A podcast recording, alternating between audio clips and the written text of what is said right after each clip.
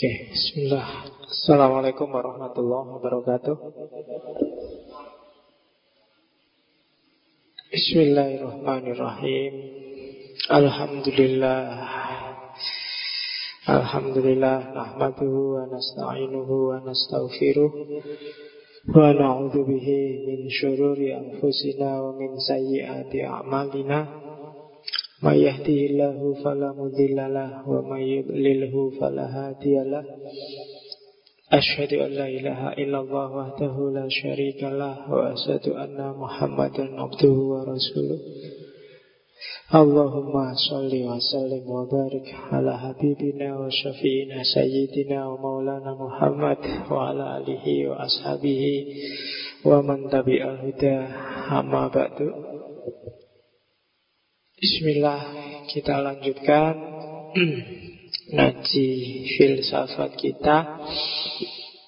Malam ini kita nyampe di India. Sudah terlalu lama kita bosan di barat. Bulan ini kita Mungkin satu bulanan ini kita jalan-jalan di India. Mumpung lagi tren ya. Ya Jadi daripada kamu nonton di Antv itu Bollywood Vaganza isine yo ramu tuh belas wis. Mending kita belajar filsafat India aja sekalian. Kita nyari yang lebih berisi. Bukan India yang populer, tapi India yang serius, filsafat India. Salah satu bagian dari belahan bumi yang luar biasa. Peradaban kuno yang dikenal sebagai pusatnya spiritualitas dunia. Sampai hari ini India dikenal sebagai pusatnya spiritualitas karena tradisi-tradisi besar spiritual berawal dari sana. Bahkan Islam juga sempat jaya di sana. Yang kamu lihat tiap hari itu di Joda Akbar itu. Di era Mughal. Oke, meskipun kalau urusan media yang populer ya di sini India hari ini dikenal banyak kasus pemerkosaan. Ya itu ya sama aja Kayak Indonesia hari ini dikenal banyak kasus korupsi. Nah, aslinya tidak gitu, cuma yo memang uh, uh, jadi aslinya tidak gitu, tapi faktanya begitu. Nah itu kayak kamu itu loh kalau lagi di kampus bilang sama dia, Pak, saya itu aslinya rajin loh Pak. Nah, cuma faktanya sering bolos. Nah, aslinya rajin, tapi faktanya sering bolos. Nah, India sekarang mungkin gitu sama kayak Indonesia hari ini, sama kayak negara-negara Islam atau yang aku Islam hari ini itu kan gitu. Asli ini sih api, cinta damai, cuma ya faktanya nggak gitu ternyata. Oke, nah sekarang kita lihat India yang aslinya. Kayak gimana sih aslinya India itu? Bukan India yang di film-film. Kalau di film-film kan ngertimu paling Tuan Takur sama komisaris. Nah sekarang Nah iya kan di sini kan itu. Polisi di India itu kan jabatannya kan cuma dua. Kalau nggak komisaris ya inspektur. Iya, cuma mau cari yang lain nggak ada. Kalau nggak komisaris ya inspektur. Nah, sekarang kita lihat ada apa di India. Tokoh-tokoh besar banyak ada di India. Bahkan ada yang bilang dulu waktu Nabi ngomong utlubul ilma walau bisin itu bukan ke Cina, tapi ke India. Karena India saat itu dikenal tradisi spiritualitasnya. Jadi Sin itu bukan Sin Sin Cina, tapi Sindu. Sindu itu sungainya. Disebut India itu kan Hindi itu kan karena memang peradabannya ada di seputar sungai Sindu. Jadi sungai Sin. Sehingga peradaban religius yang di sana Meskipun itu sebenarnya orang sana menyebutnya agama Weda Atau di barat pakai istilah agama Veda Orang luar menyebutnya agama Hindu. Sebenarnya dari asal kata sin Mereka sendiri nggak menyebut dirinya agama Hindu. Bagi mereka agama itu tidak ada. Agama Hindu itu Agama beda Tradisi spiritual yang hidup di sana. Makanya nama India itu ya dari nama tempatnya dulu kalau kalian pernah dengar istilah Hindustan, nah kalau Hindustan itu istilah dari para tokoh muslim biasanya menyebutnya Hindustan. Sama arahnya India. Orang asli menyebut dirinya orang lokal asli sebenarnya tidak tidak India tapi Jambu Dwipa. Artinya Dwipa itu pulau, Jambu itu ya jambu. Jadi kalau ada istilah jambu itu sebenarnya serapan dari bahasa India. Jambu Dwipa Sama kayak Indonesia dulu Khususnya daerah Sumatera dikenal Suwarna Dwipa Atau mereka juga menyebut dirinya Baratawarsa. Baratawarsa itu keturunan dewa-dewa. Ini ada pengaruhnya. Ras Arya yang masuk ke sana Makanya kalau kalian lihat Mahabharata, para Mayana kan mengklaim dirinya ini generasi Barata. Generasi keturunan dewa-dewa. Oke, jadi itu dari sisi namanya. Kalau sekarang yang populer sih terkenalnya Bollywood. Kalau Bollywood itu tidak ada anunya. Bollywood itu kan karena pusat perfilmannya di Bombay, saking majunya dibayangkan wah ini ngalah-ngalahin Hollywood ini. Terus jadilah Bollywood. Oke, itu nama yang tidak penting. Makanya nggak tak tulis di sini, nggak ada Bollywoodnya di sini. Oke, nah ini pengantarnya. Jadi malam ini kita ngomong pengantar dulu, kita lihat teknis sama peta kajiannya dulu. Minggu depan kita mulai. Mungkin dari yang kita sebut Hinduisme.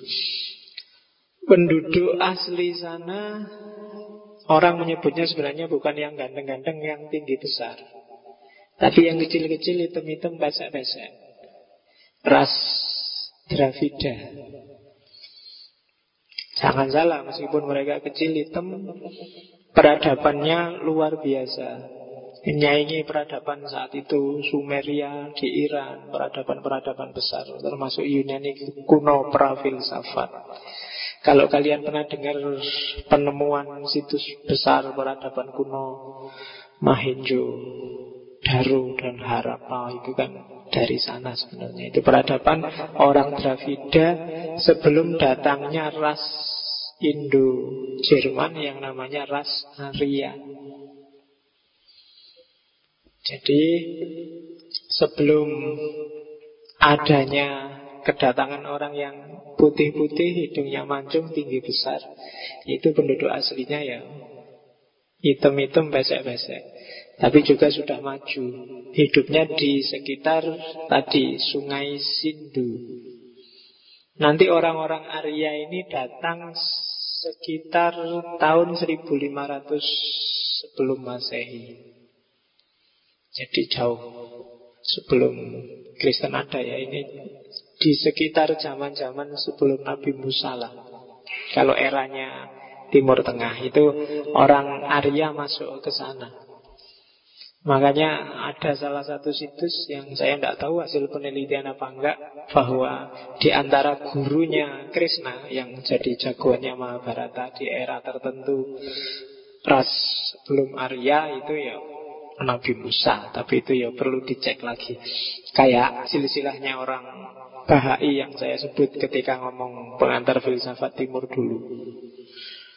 Jadi ras Arya ini masuk ke Dravida dan pada gilirannya menyingkirkan orang-orang lokal. Orang bukan dibasmi tapi terpinggirkan. Karena nanti mereka dominan menguasai segalanya termasuk bikin strata sosial yang namanya kasta. Ada Brahmana, ada Kesatria, ada Waisa, ada Sudra. Nah orang Dravida yang diinvasi oleh orang Arya ini kebanyakan nanti jadi kelompok yang Sudra. Kalau Brahmana itu ulama, Kalau kesatria itu kelompok militer, kalau Waisya itu kelompok umaro, orang-orang pejabat pekerja, dan sudra itu rakyat kecil. Ada lagi yang di bawahnya sudra itu namanya paria. Paria itu lebih kiri lagi daripada sudra. Itu orang yang tidak punya status sering-sering dijual belikan jadi budak. Nah, jadi kedatangan orang-orang Arya yang ganteng-ganteng itu menyisihkan orang-orang lokal yang hitam-hitam dan pesek.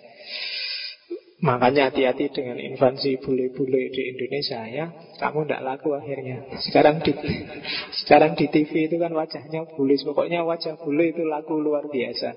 Nah itu sama kayak India zaman dulu ketika ras Arya baru datang. Arya sendiri ras yang luar biasa Masuk ke Asia Yang paling terkenal sebenarnya sebelum ke Dravida Dikenal masuk juga ke Persia Makanya kalau kalian lihat Orang Iran hari ini itu juga ganteng-ganteng Hidungnya panjang-panjang. Jadi agak menonjol dibandingkan kita. Kita hidungnya agak hilang. Ya mancung tidak apa-apa. Kan definisinya gitu pesek adalah mancung yang tertunda. Jadi kamu tidak perlu minder. Ya pada saatnya akan mancung lagi oke. Arya kalau secara harfiah artinya bangsawan. Tuan. Jadi kelompok yo elit. Bukan orang biasa. Itu Arya. Dan istilah Arya kan banyak diserap Dibawa ke Indonesia. Kan banyak di Indonesia nama Arya. Ada Arya Wiraraja dulu itu yang jadi tingtengnya Bupati Sumeneb yang jadi tingtengnya Raden Wijaya. Ada Arya Tada Arya Tada itu patihnya pengganti Gajah Mada. Setelah Gajah Mada nggak ada. Ada. Uh -uh. Ada Arya Damar. Arya Damar itu bupati di Palembang yang masuk Islam punya nama Cina kemudian dia dikasih putri Campa yang sudah dihamili oleh Raja Brawijaya terakhir dikirimkan ke adiknya Arya Damar Arya Damar ini panglima yang disuruh menaklukkan Palembang dan kehamilannya itu nanti melahirkan Raden Patah dan dihamili lagi oleh Arya Damar melahirkan Raden Kusen. Nah itu Arya. Dulu sandiwara radio ada Arya Kamandanu. Iya, musuhnya Eyang Subur ada Arya Wiguna. Itu. Iya kan? Banyak dipakai. Uh, ya peradaban kita memang banyak banyak terpengaruh India, Cina itu kan yang banyak bermain. Apalagi Islam Islam yang masuk ke kita kan agak bau Cina Bau Persia Bau Syiah Islam-Islam awal Oke Itu jadi penduduk aslinya Meskipun mengacaukan Peradaban Dravida Arya ini nanti melahirkan peradaban spiritual besar yang nanti dikenal sebagai Hinduisme. Meskipun mereka sendiri menyebut dirinya sebagai agama Weda. Ajaran-ajaran Weda ini sebenarnya awalnya ya ajaran. Mereka agak politeis. Jadi ajaran dewa-dewa. Kombinasi antara ajaran politeismenya Arya dengan kepercayaan lokal melahirlah agama Weda. Itu India. Oke, jadi itu Gambarannya kondisinya India. Kita lihat sekarang masuk ke filsafatnya. Filsafat kalau di Islam disebut hikmah, mungkin istilah yang pas dalam bahasa India itu darsana. Ya kalau dibaca pakai lidah Jawa jadinya darsono. Ya, jangan salah, istilah Darsono itu filosofis sekali. Coba anggap nama desa itu. Oke, jadi ada yang namanya Darsono di sini. Iya, lu Darsono itu coba dilihat akar katanya ya. Itu kan nanti itu yang diserap oleh bahasa Arab terus jadi belajar itu kan. Darosa ya terusu Darsono masternya. Iya, itu mungkin serapan dari bahasa India. Artinya Darsono itu introspeksi. Membaca ke dalam. Darsana. Kata-kata yang setanding dengan darsana adalah kalau di bahasa Arab adalah hikmah. Jadi kalau secara terminologis Darsono itu introspeksi ke dalam. Introspeksi ke dalam itu introspeksi itu kan rasional. Sementara dunia dalam ini kan dunia intuitif. Jadi pengalaman intuitif yang dibaca secara rasional. Itu namanya darsana. Filsafat itu kan itu sebenarnya intinya. Pengalaman hidup manusia yang dibaca secara rasional. Ya meskipun karena kita merasa lemah pembacaan kita Terus kita pinjem pembacaan-pembacaan orang-orang yang lebih canggih Itulah para filosof Yang kita ngaji setiap malam kemis. Jadi itu filsafat India. Ya kalau ngaji filsafat mau diganti namanya Mungkin diganti ngaji Darsono. Itu. Kita satu bulan akan ketemu Darsono. Ada istilah lain misalnya istilah tatua. Kalau tatua itu urean tentang ketuhanan. Makanya ada buku mungkin terbitannya LKIS yang nulis yang nulis Atras Wali Songo itu Pak Agus Sunyoto dia nulis novel judulnya Rahwana Tatua. Tatua itu urean-urean yang sifatnya ilahi, metafisika ketuhanan. Jadi kalau kalian baca perang Mahabharata, perang Ramayana yang ditulis oleh para resi zaman itu, itu sebenarnya di situ ada simbol-simbol dominannya orang Arya pada orang Dravida. Jadi orang-orang lokal itu kadang-kadang diceritakan sebagai raksasa, orang jelek, orang nakal, orang jahat. Sementara yang gagah-gagah, yang ganteng-ganteng, kelas Arya itulah para pahlawan.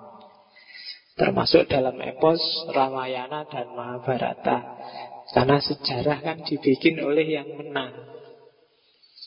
Itulah makanya beberapa tokoh sastrawan Indonesia bikin tandingannya Rahwana Tatua itu agak agak kebalikannya Rahwana yang asli. Cara menarasikannya nggak semata-mata Rahwana itu jahat. Termasuk yang belesetan kayak bukunya Sujiwo Tejo itu. Yang judulnya Rahwana Lala. Ya silahkan dibaca gimana Karena memang modelnya Sujiwo Tejo kan model belesetan Terus yang kedua adalah mahmana sastra. Jadi artinya pemikiran, perencanaan, pertimbangan dan renungan. Itu juga konotasinya filsafat. Terus yang ketiga wicara sastra pertimbangan, renungan, penyelidikan, keraguan-raguan. Dan yang keempat, taroka, itu spekulasi. Empat-empatnya konotasinya filsafat. Cuma yang dipakai dalam teks-teks dasar filsafat India biasanya pakai darsana. Jadi itu istilahnya Awas keliru kalau lihat istilah darsana di kitab India itu bukan nama orang. Kadang-kadang ada penerjemah yang tidak ahlinya Itu kadang-kadang nerjemahnya ngaco Ya kan Saya pernah baca Ada terjemahan yang bunyinya Seorang kontradiksi Kok bisa seorang kontradiksi ya Ilmu ini sekundi Kontradiksi itu apa orang Jangan-jangan itu buah-buahan Iya, karena bukan ahlinya. Kayak istilah-istilah di filsafat itu kan banyak yang harus ahlinya yang ngerti. Kalau tidak ahlinya ya nerjemahnya bisa rusak. Oke, maka hati-hati. Jadi tidak semua buku terjemahan itu layak baca. Karena banyak yang justru menyesatkan pikiranmu. Tidak malah tercerahkan, malah bingung. Karena bulat banyak yang andalannya kadang-kadang anu transtool apa Google Translator. Itu yang bikin bingung. Oke. Terus apa sih beda tujuan antara filsafat India dan filsafat Barat misalnya atau filsafat yang lain? Yang pertama yang jelas semua filsafat khususnya Barat itu biasanya sangat bangga kalau sudah nyampe pada yang namanya kebenaran. Tapi filsafat India khususnya dan mungkin hampir semua filsafat Timur Kebenaran itu bukan tujuan akhir. Tujuan akhir adalah dalam tanda petik ya, keselamatan. Makanya agama-agama itu kan sering disebut jalan keselamatan. Tidak berhenti pada kebenaran.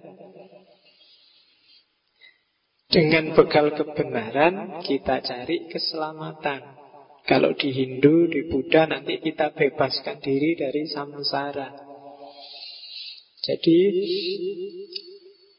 itu beda paling asasi yang harus kita ingat. Jadi benar saja nggak cukup, harus juga kita selamat. Itu yang tidak kita temui di Barat.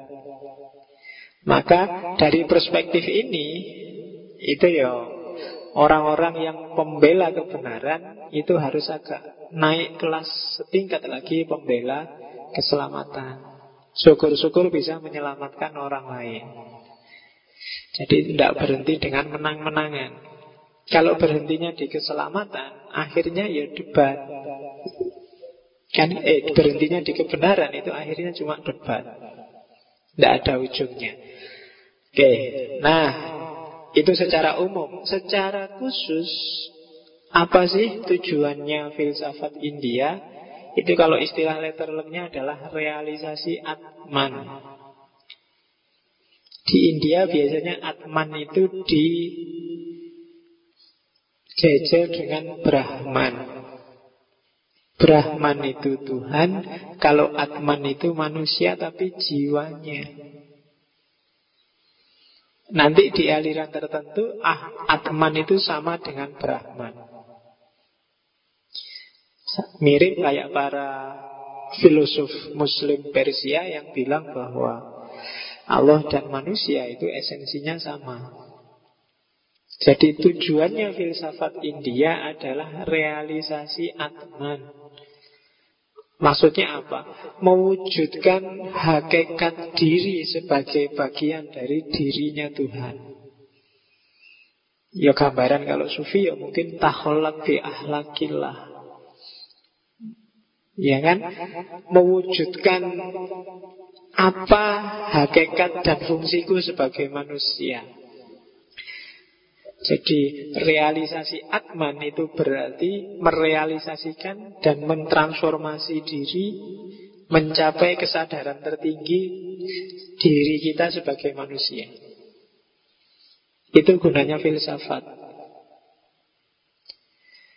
Belajar apa pun di bidang filsafat, kalau di filsafat India arahnya adalah biar pemahamanmu tentang hidup dan kehidupan semakin naik kelas sehingga kualitasmu sebagai manusia juga semakin naik kelas. Maka jangan belajar sesuatu yang justru bikin kamu degradasi. Kamu kan sering bilang, Pak, saya for saya, Pak, ilmu itu ilmu, Pak. Saya belajar ilmu maling, ilmu santet, tidak masalah kan, mau ilmu. Kalau versi timur, masalah itu. Kenapa? Kamu belajar sesuatu yang bikin bikin kamu jatuh. Bahwa nggak kamu kakek iya, tapi coba misalnya, kamu Pak saya sekarang sudah ahli maling Pak, sudah tak pelajari semua triknya. Teori apa saja saya paham Kalau sekedar maling, as aku ngerti Nah itu ilmu dong Tapi coba misalnya kamu jalan keluar Ada sepeda, tidak ada yang nunggu sepi. Mesti pikiranmu, oh, sepeda ini Cukup butuh satu paku kecil. Bisa tak bawa lari. Nah itu kan cuma mikir aja kan kotor pikiranmu Itu yang disebut bahwa ndak. Kamu harus milih-milih juga dengan ilmu. Kalau is, yang kamu isi ke kepalamu informasi keilmuannya, misalnya isinya pornografi, terus yang gitu-gitu terus. Cobalah meskipun enggak pak, saya cuma lihat nggak ngelakuin kok pak. Kalau nggak percaya kalau sudah isinya itu, mau lihat temenmu sudah pakai jilbab, pakai cadar. Bayanganmu mesti, oh itu seandainya dibuka, mesti ngono.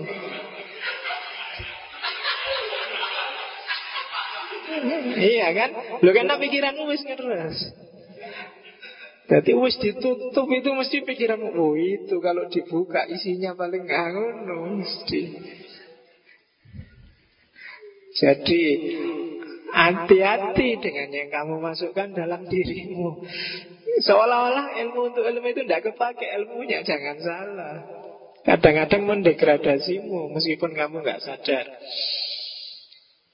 Oke Terus Apa sih Kalau sudah Mencapai pemahaman diri tingkat tinggi Terus kenapa?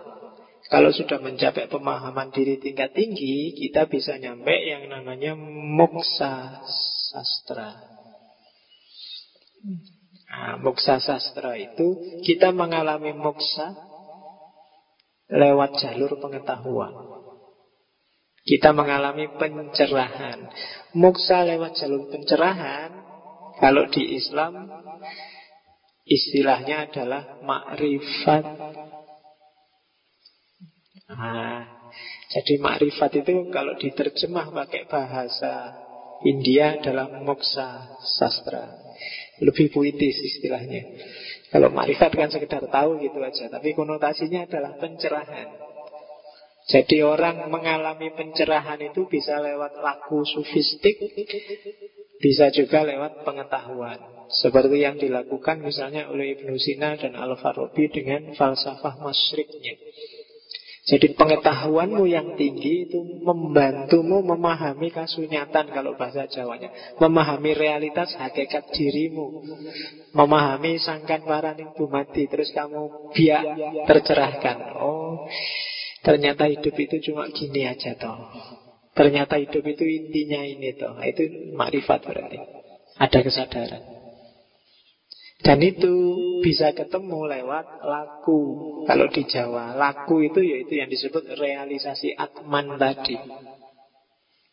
Mengungkap hakikat diri untuk menemukan kebenaran tertinggi. Inilah nanti yang dilakukan oleh filsafat-filsafat India. Ya agak mirip-mirip mungkin dengan filsafat tradisi timur yang lain. Meskipun modifikasi teorinya beda-beda. Sama kayak barat yang modern. Isinya podo-podo tapi modifikasi teorinya beda-beda. Sama kayak postmodern kemarin itu Jadi karepe podo kabeh Tapi modifikasi teorinya beda-beda. Itu makanya setiap kali ganti posisi saya selalu ngasih pengantar Biar kamu ngerti gambaran umumnya dulu baru detail kecilnya. Kamu ngerti dulu pengantar posmo Terus baru belajar satu-satu tokoh posmo. Itu lebih mudah. Daripada belajar tokohnya satu-satu dulu Nanti mengkoordinasi informasinya agak rumit. Tapi kalau sudah punya petanya Nanti masuk ke isinya lebih gampang. Oke, jadi itu tujuannya filsafat India. Cirinya apa sih filsafat India itu? Yang pertama adalah wahdatul wujud. Bersatunya mikrokosmos dan makrokosmos. Bersatunya jivatman dan paramatman. Nah, itu bahasa Jawa, belakangnya ada mannya semua. Ya, Superman, ya kan, Supratman, ada man-mannya itu. Itu makrokosmos dan mikrokosmos. Hampir semuanya arahnya ke sana. Biasanya orang ketika nyampe puncak itu orang yang sudah tidak, sudah lepas dari kehidupan dunianya. Itu yang disebut moksa. Terus yang kedua, motifnya selalu spiritual. Spiritual itu berarti sesuatu yang non fisik, non jasad. Itu orientasinya selalu ke sana. Filsafat timur rata-rata arahnya spiritual Meskipun nanti ada Ada satu aliran di India yang sifatnya sangat materialis Tapi secara umum Motif berpikirnya adalah spiritualitas Rasakan dengan filsafat barat Yang motifnya adalah motif materi Meskipun mengkritik materialisme kalau filsafat timur itu kadang-kadang yang diomongkan sangat jasad dia, sangat jasmania, tapi motifnya spiritual. Kama Sutra itu sangat jasad, tapi motifnya spiritual. Coba kamu baca arahnya, spiritual. Dan pesan besarnya Kama Sutra adalah kamu harus beres di situ dulu baru spiritualitasmu bisa naik. Kalau urusan itu aja belum beres, jangan mimpi spiritualitas. Bahkan dengan jalan itu kamu bisa mencapai level spiritualitas tertentu. Ya kan? Kalau level itu aja belum beres, meskipun ilmu agamamu tinggi, kamu akan sibuk mikir itu juga. Mungkin kau kawin bolak-balik, poligami, masih sibuk di situ level spiritualitasnya belum belum setanding dengan jadi jasadnya belum beres ya tidak bisa naik ke spiritual. Nah, itu pesannya Kama Sutra. Maka gimana caranya kamu di situ puas selesai tidak mikir lagi. Maka lahirlah Kama Sutra. Ya silahkan dibaca. Meskipun nggak tak suruh kan kamu sudah pernah ngelirik-ngelirik. ya. Kalau kamu masuk dibaca teksnya, kamu kan cuma lihat gambarnya biasanya. Padahal di balik itu ada spiritualitas yang luar biasa. Nanti ada aliran filsafat cabangnya Hinduisme yang fokusnya pada tantra yang kalau di Jawa masuk sebagai tantrisme. Dan bisa dilacak itu di centini di beberapa serat. Yang arahnya ke iya Kama Sutra. Yang disebut kalau di centini disebut tilam sari Hubungan suami istri itu harus beres, jangan salah. Oh kalau itu nggak beres, kamu nggak bisa ketawa besok. Itu vital. Oke, ya tantrisme dan ada aliran tertentu yang fokusnya di situ. Biasanya pakai simbol-simbol yang coba kamu lihat di beberapa candi. Itu kan gambarnya gambar alat vital dan jangan salah model-model tugu itu kan simbol-simbol tantrisme. Biasanya pakai lingga dan yoni. Lingga itu yang miliknya laki-laki Yoni miliknya perempuan. Coba lihat semua tugu modelnya gitu kan. Kamu kenalnya Monas misalnya. Monas itu kan laki-laki dan perempuan. Yang bawah simbol perempuan Yang atas simbol laki-laki. Coba lihat tugu di mana-mana gambarnya pasti begitu.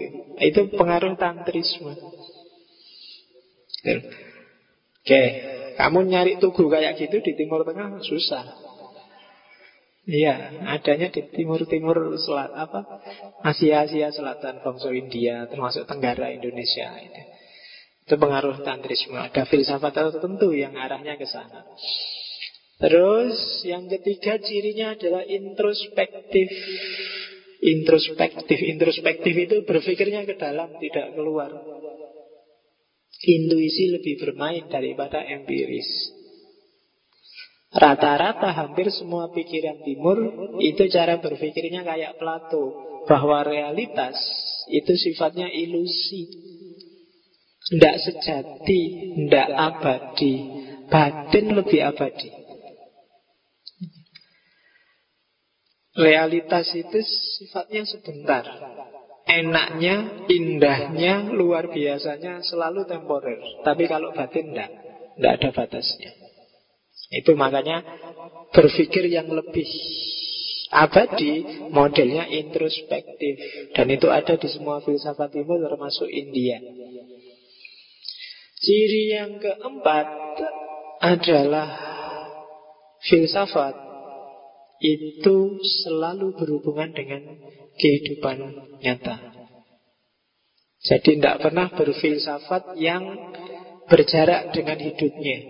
Filsafat itu harus tentang kita. Kita adalah filsafat. filsafat adalah kita.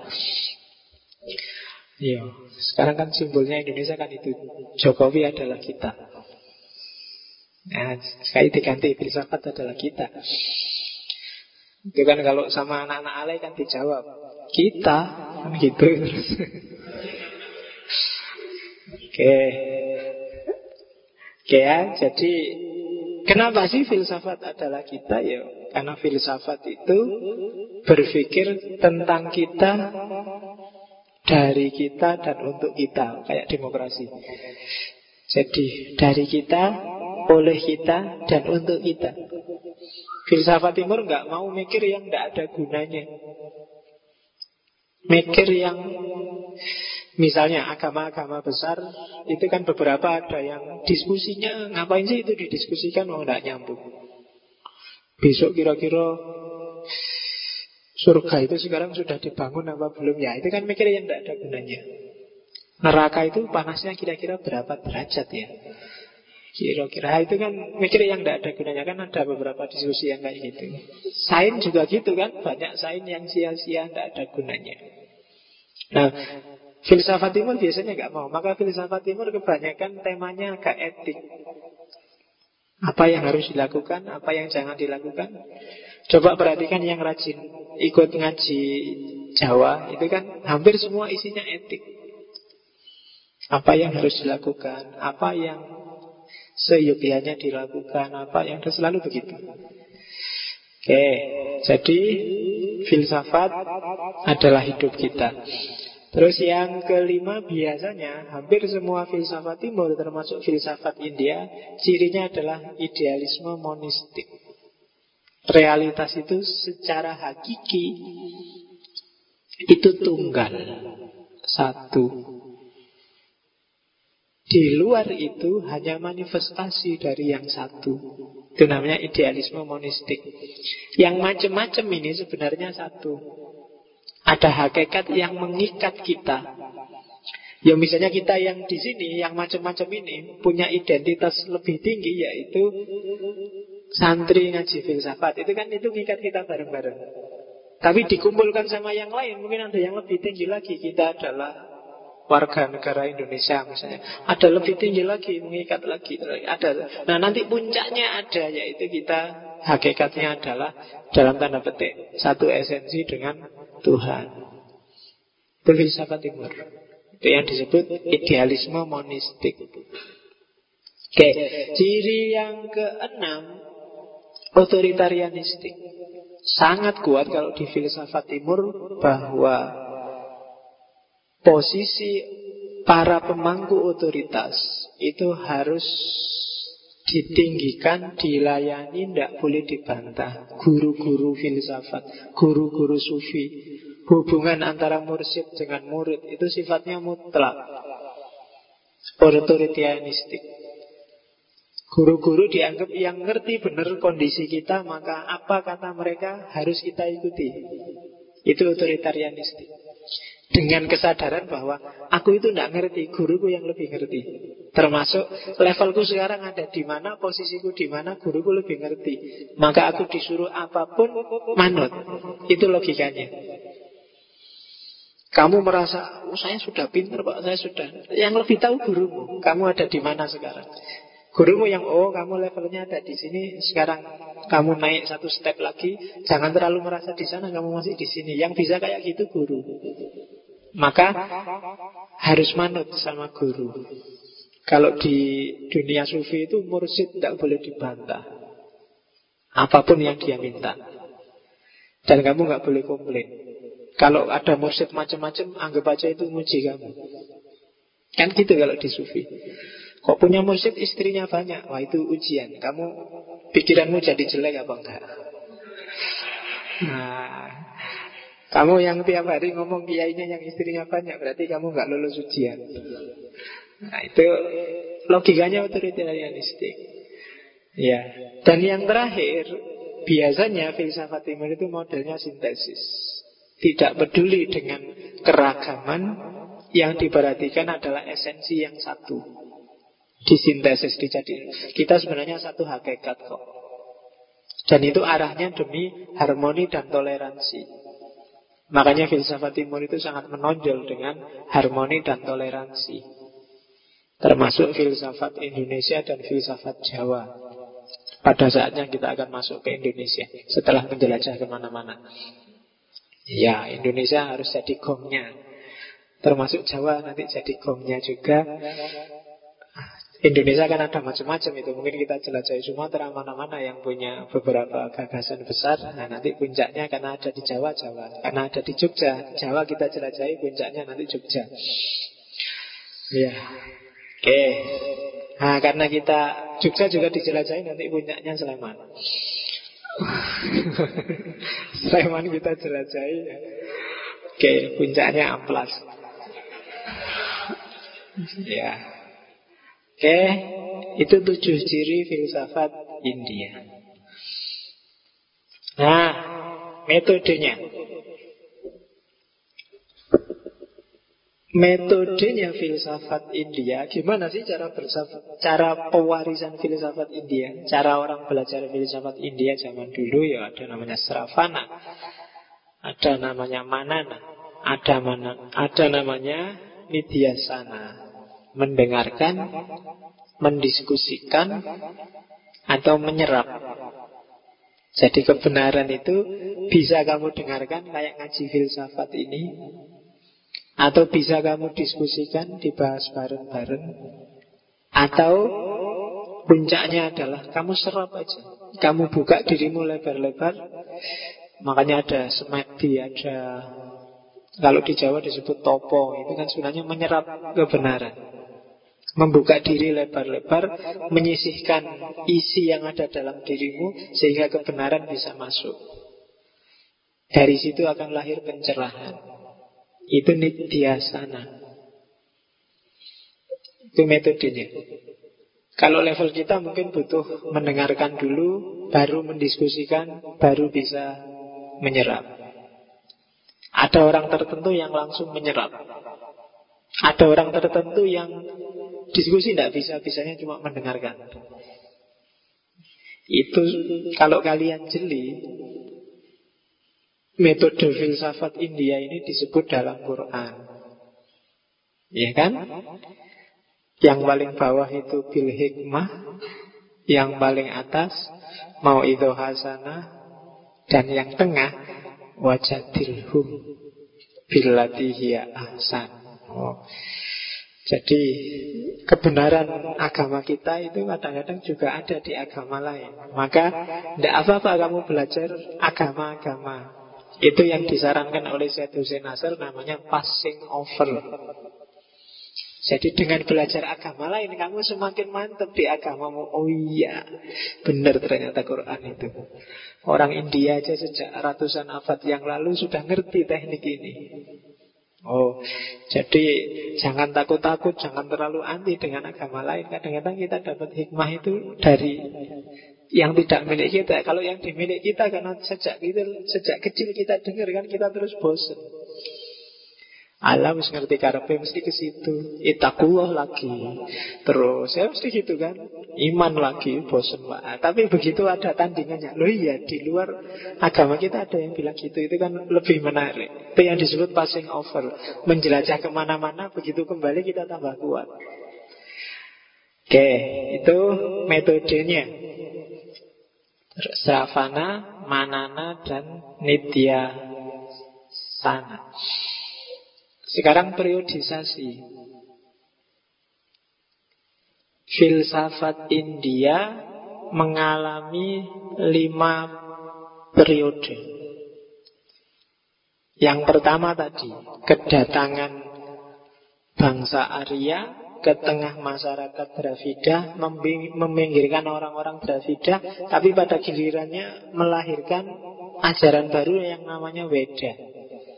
Awalnya lisan, jadi ajaran ini sifatnya lesan. Kalau bahasa Jawa ini getok tular.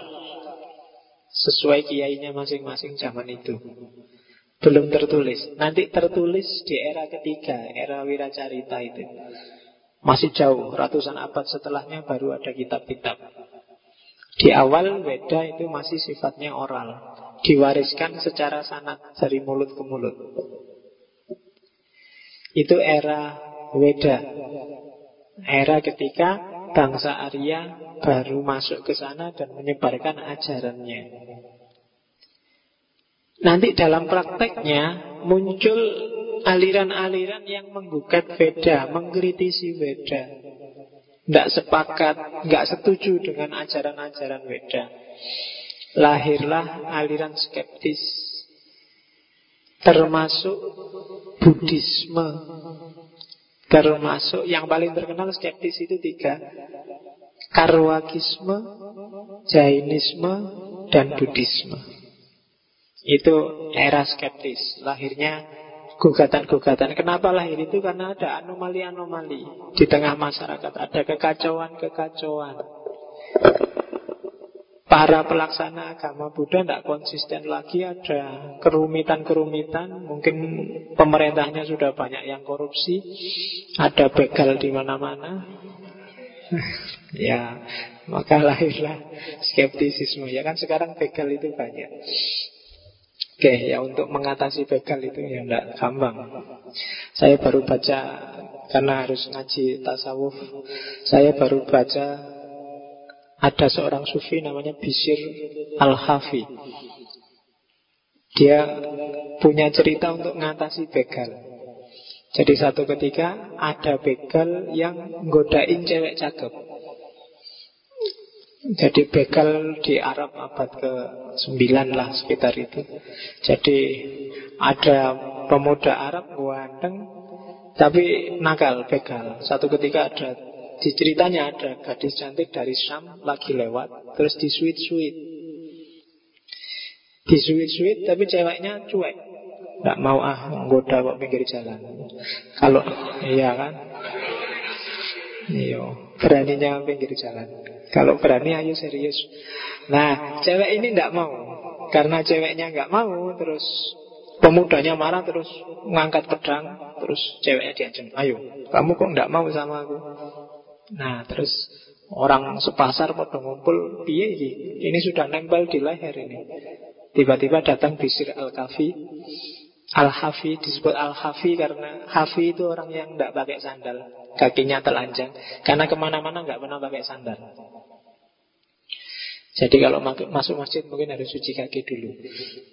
Karena sekarang di masjid kan ada tulisannya Batas sandal Biasanya gitu Ya, kemarin saya di mana itu tidak cuma batas sandal, di bawah batas sandal, di atas yang belum sunat dilarang masuk.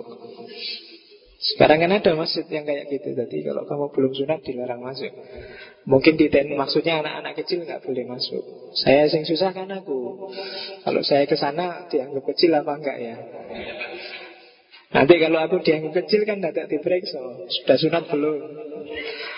Oke. Allah kok sampai sunat? Tadi Bisir Al-Kafi Jadi Bisir Al-Kafi itu tiba-tiba Begitu orang takut semua Dia jalan eh, aja santai aja. Mendekati pemuda itu terus Ditepuk punggungnya sambil dibisiki. Eh Allah lihat kamu loh. Terus ditinggal pemuda itu. Pemuda ini langsung lemes. Langsung pingsan. Dan saat itu juga tobat. Nah, itu kuncinya ya. Kalau ada begal kamu gitu aja Iya, jadi tinggal kamu deketin, kamu tepuk punggungnya terus dibisiki. Eh, Allah lihat kamu loh. Ya, bayangkan aja kira-kira reaksinya gimana. Ya, ya mungkin dia malah mungkin nggak jadi ngerampok loh, nggak jadi begal loh, karena heran. Kamu waras apa enggak kamu itu? Gitu. Jadi era skeptis, era kekacauan, melahirkan aliran-aliran besar sempalan. Nah, setelah era skeptis, baru lahir era namanya era wiracarita, era puranis. Era puranis ini era mulai ada tradisi tulis. Mulai lahir konter-konter terhadap tadi yang yang mengkritik. Lahir mengiringi era skeptis itu namanya era Darsana. Enam sistem filsafat. Semuanya pengembangan dari Weda. Era Wiracarita inilah nanti lahirnya Ramayana, lahirnya Mahabharata, lahirnya sutra-sutra, serat-serat kalau di Jawa. Kalau di India namanya sutra. Itu untuk nyebut kitab-kitab spiritual. Diserat ke Jawa jadi serat. Ya kan? Serat itu kan intinya. Makanya hakikat esensi itu kan makanya disebut serat. Itu ada di era Wiracarita. Terus nanti kita ngomong di sampai era ini, era ketiga. Termasuk era sempalan kita bahas, tapi Islam dan modern kita akan bahas next time. Ketika ngomong filsafat Islam lagi. Era Islam itu era muhal. Era yang kalian lihat tiap hari di TV itu. Itu era 1200 sampai 1700 Termasuk era kejayaan juga. Peninggalan-peninggalannya banyak. Yang paling terkenal kan Taj Mahal itu. Itu era Islam Terus era modern. Ada Gandhi Ada Rabindranath Tagore Ada Radha Krishna ada banyak. Itu orang-orang modern. Modern batasnya ketika Inggris sudah masuk ke India. Termasuk tokoh-tokoh modern yang Islam juga banyak. Ya kan? Ada Abdul Kalam Azad Ada Ahmad Han Termasuk juga Muhammad Iqbal Ali Jina Itu sebenarnya kan awalnya di India Meskipun terus misah jadi Pakistan karena ada konflik antar agama yang sangat kuat Terus misahlah yang Islam-Islam ke satu wilayah namanya Pakistan.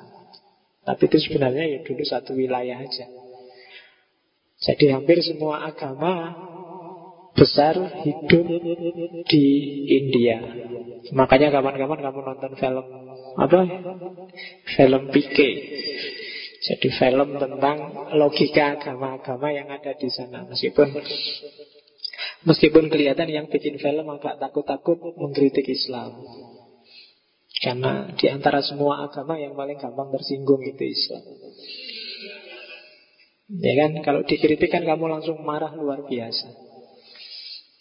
Nah, hati-hati orang yang tidak tahan kritik itu susah berkembang. Itu patokannya di situ jadi ya bento orang kritik kamu dengarkan. Kalau tidak cocok ya tinggal kamu tolak.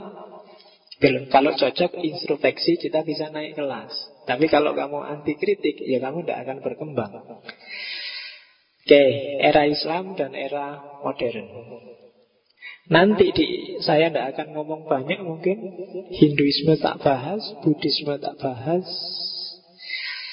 saya tidak tahu mungkin nambah satu lagi apa Saya masih mikir-mikir Kalau mau yang agak bau perang Kayak Sun Tzu Kita bisa ngomong Bhagavad kita Tapi kalau mau yang lebih populer Di era modern kita bisa bahas Mahatma Gandhi dengan filsafatnya. Nah, nanti kita lihat kita ngomong apa. Syukur-syukur kalau mood saya masih minat bisa dua-duanya. Karena setelah India Nanti timur lagi mungkin Jepang. Jepang juga punya filsafat perang namanya samurai. Termasuk Bushido. Karena itu cirinya timur. Kalau filsafat perangnya barat nggak terlalu menonjol. Kalau di timur-timur selalu ada samurai. Indonesia kan juga punya. Silat. Cuma saya tidak tahu filosofinya silat apa. Oke. Jadi itu periodisasi. Dan kita satu bulan ini akan ketemu dengan orang-orang India. Nah Ini yang akan kita bahas. Yang pertama aliran ortodok. Yang kedua aliran heterodok. Jadi saya bilang tadi satu bulan ortodok. Yang astika itu Itu yang hari ini kita kenal sebagai Hinduisme Meskipun ya nanti minggu depan kita ngomong Hinduisme lebih detail. Kalau yang heterodok ada tiga, Jainisme, Buddhisme, dan Karvakisme. Buddhisme kita bahas Jainisme karena populasinya kecil mungkin agak kita pas. Karvakisme hari ini sudah nggak ada mungkin di India Jadi kita kenali aja sebentar hari ini apa itu Karvakisme, apa itu Jainisme. Buddhisme kita ngomong 2-3 minggu yang akan datang. Hinduisme minggu depan. Jadi tadi setelah lahir kelompok heterodok Heterodok itu kan kelompok yang nyempal dari yang original kalau di Islam Ahmadiyah itu bagi banyak kalangan termasuk heterodok. Syiah itu bagi orang Sunni heterodok. Makanya ada buku judulnya Apakah Syiah itu ortodoksi ataukah heterodoksi? Kalau ortodok berarti masih minna, masih kelompok kita. Tapi kalau sudah heterodok itu berarti minhum. Nah, apakah Muhammadiyah itu ortodok apa heterodok? Nah itu berarti apakah dia masih mina apa minhum? Kan gitu. Oke, ortodok itu kalau bahasa sananya astika Heterodok itu bahasa sananya nastika. Istilahnya agak bagus Astika dan nastika. Kalau yang tadi tidak ngerti bisa dijadiin nama anaknya. Punya anak namanya Astika yang ortodok itu isinya tujuh sistem filsafat. Sat darsana. Kok tujuh? Enam. Ya, seroto ngantuk itu ya, ngomongnya yang dipikirkan dengan yang keluar beda.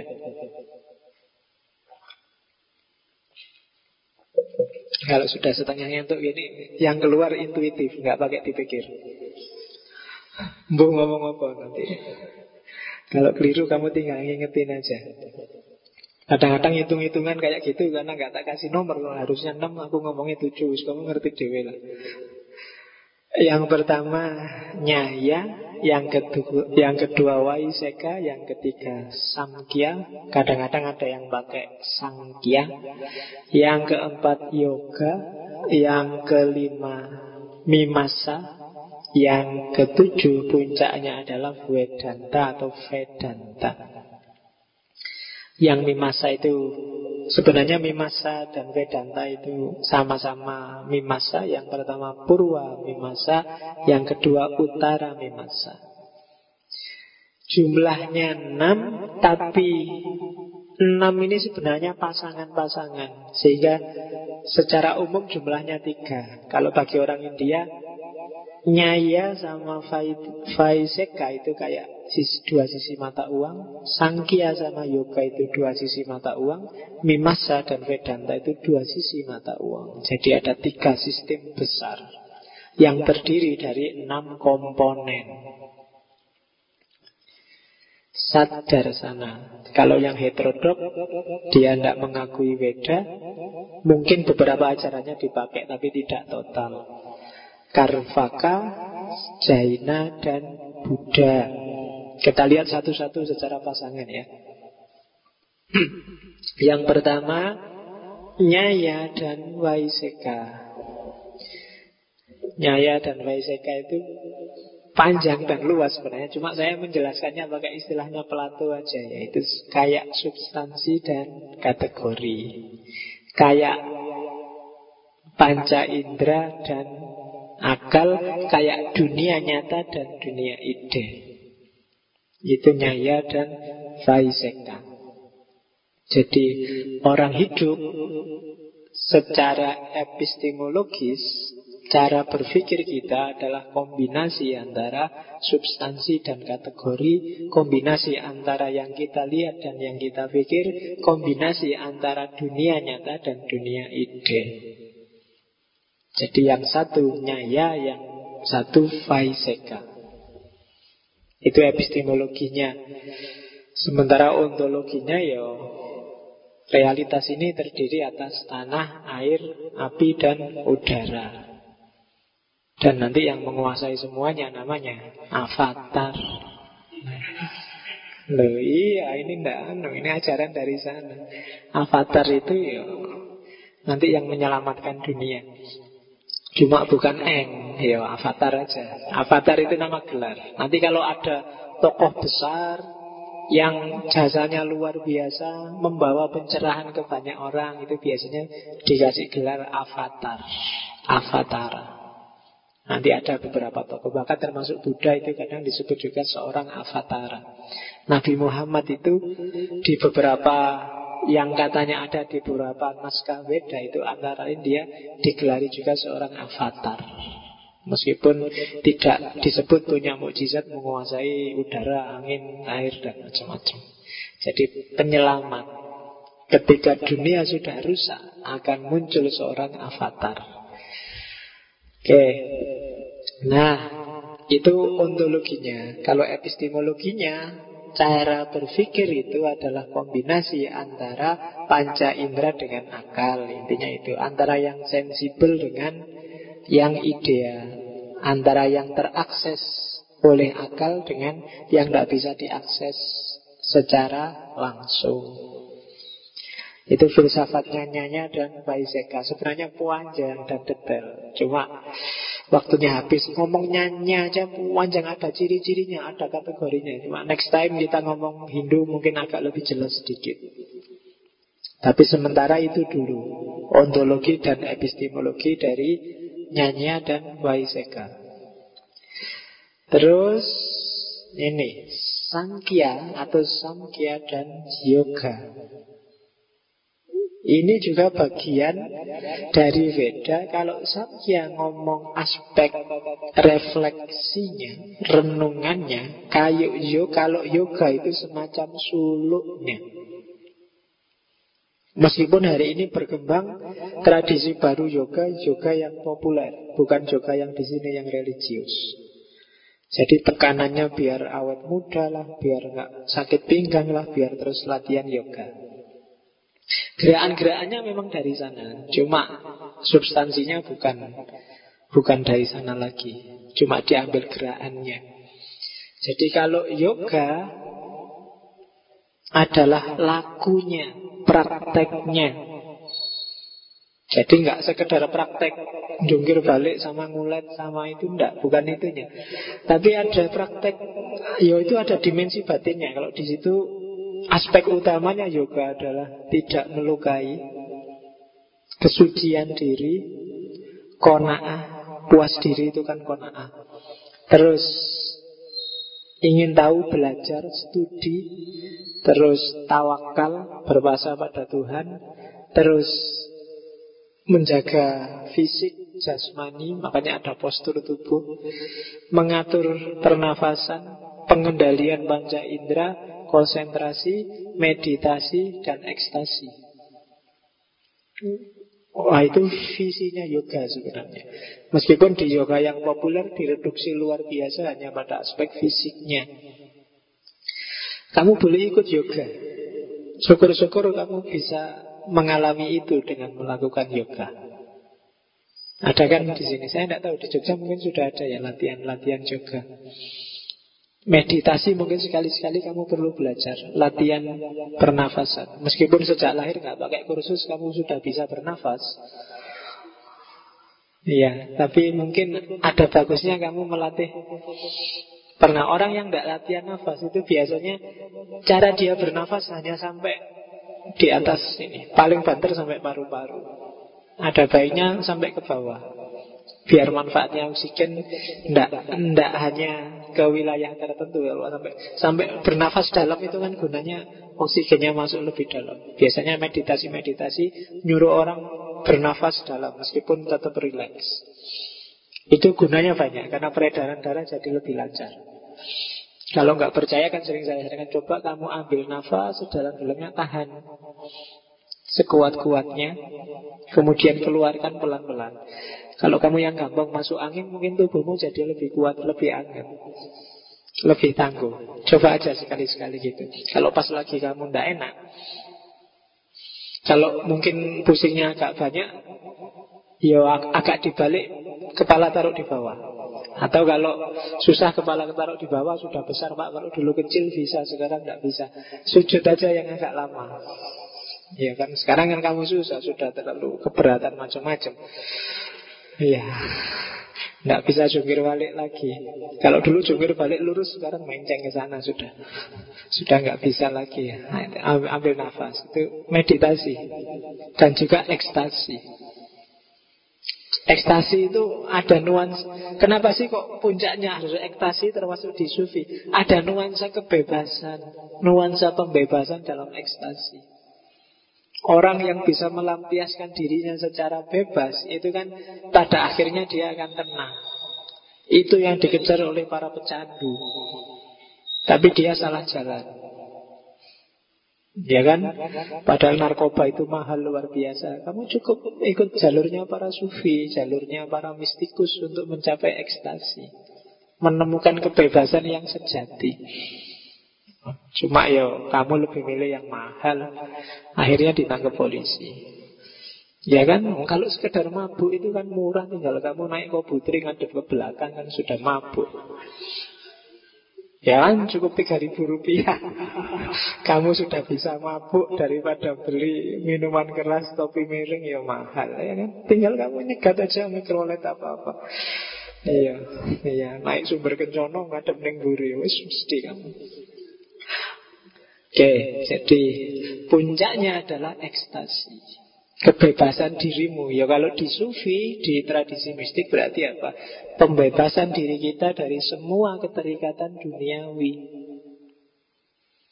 Orang yang bebas itu orang yang bahagia. Coba kamu cek semua kegalauanmu hari ini itu sumbernya karena kamu terikat dengan sesuatu. Terikat dengan uang, terikat dengan IP tinggi, terikat dengan pekerjaan besok apa, terikat dengan calon istri, terikat dengan wakil yang mengikatmu. Kalau sudah kan tergantung dengan HP aja kan pada akhirnya kamu akan mengalami kegalauan karena HP. Tergantung dengan bensin, nanti kamu akan mengalami galau karena bensin. Tergantung dengan listrik, kamu akan mengalami galau karena listrik. Kalau semua itu tidak bikin kamu tergantung, kamu tidak akan galau. Listrik mati tidak kaget, tidak sumpek. BBM nggak ada ya sudah. HP kok hang error mati ya sudah. Itu karena nggak terikat. Tapi begitu kamu terikat, listrik mati, wah duniamu kiamat. Ya kan? Rame-rame bikin posting, rame-rame bikin WhatsApp, bikin Facebook, listrik mati, gelap. TV mati, tidak ada. Kelihatan kamu sangat tergantung. Banyak hal yang harusnya nggak menggantung Kamu jadinya menggantung Bahkan misalnya model rambut aja. Model rambut yang bagus menurut saya itu gini Pak. Nah, Akhirnya kamu ketergantungan kan? Begitu rambutmu agak panjang dikit Harusnya kayak model yang biasanya Dan nggak bisa di model kayak biasanya. Kan kamu galau luar biasa. Ya kan? Di luar bolak-balik gini-gini. Sepas apa urung ya mesti gitu itu tergantung dengan rambut, ada yang tergantung dengan baju, ada yang tergantung dengan macam-macam. Kadang-kadang ada yang aneh-aneh kan Tidur kalau nggak pakai selimut itu nggak bisa. Nggak pakai baju itu nggak bisa. Nggak pakai bantal itu nggak bisa Kayak gitu. Saya punya saudara gitu kan Tidurnya harus pakai bantal itu. Jadi ke mana-mana sampai jadi mahasiswa Bantal itu bawa Meskipun gambarnya dari bantal putih jadi gambar atlas dunia. Iya, tapi harus bantal itu. Nah, itu kan ketergantungan, bikin penyakit sendiri. Yoga membebaskan orang dari itu secara ideal. Nah itu samkya sama ya. Coba yoga jangan sekedar lagunya. Sebelum yoga harus ada samkya. Harus ada refleksinya, perenungannya. Nah, semua yang empat tadi, Nyaya sama Waiseka, Samkhya sama Yoga, harus ditopang oleh dua yang terakhir. Mimasa sama Wedanta. Mimasa itu aturan-aturan fisik, ritual, iman Islamnya. Kalau Vedanta itu filosofinya. Sebenarnya ber, belajar filsafat Hindu itu berarti belajar Vedanta. Kayak kita mimasa dulu. Jadi mimasa ini sebenarnya muncul belakangan ketika banyak penyelewengan-penyelewengan, lahir heterodoksi-heterodoksi, terus muncullah gagasan mimasa. tafsir, interpretasi dogma. Oke, isinya antara lain, ini antara lain ya. Misalnya epistemologi yang diakui. Epistemologi yang diakui di filsafat Mimasa ada enam jadi jalur pengetahuan yang sah itu enam. Yang pertama pengamatan, yang kedua penyimpulan, yang ketiga kesaksian, yang keempat perbandingan, yang kelima persangkaan, yang keenam ketiadaan. Satu, dua, tiga, empat itu wajar. Pengamatan, penyimpulan, kesaksian, perbandingan. Kesaksian itu berarti kalau di Islam berarti syahadah. Sumbernya sabda. Kalau di kita namanya wahyu. Kalau pengamatan itu ya observasi, melihat langsung. Kalau penyimpulan itu berarti pakai akal. Kalau perbandingan, ya berarti dengan membandingkan melihat yang lain. Ini jalur normal. Nah, ada jalur yang khusus nomor 5 dan nomor 6. Kalau kita menghadapi sesuatu dan 1, 2, 3, 4 tidak berdaya, jalan terakhir adalah 5. Persangkaan, kiro-kiro. Akal nggak bisa baca, pengalaman nggak punya, di wahyunya nggak ada, dibandingkan sama apa? Hasilnya persangkaan. Kalau bahasa filsafat barat namanya spekulasi. Kira-kira begini yang benar.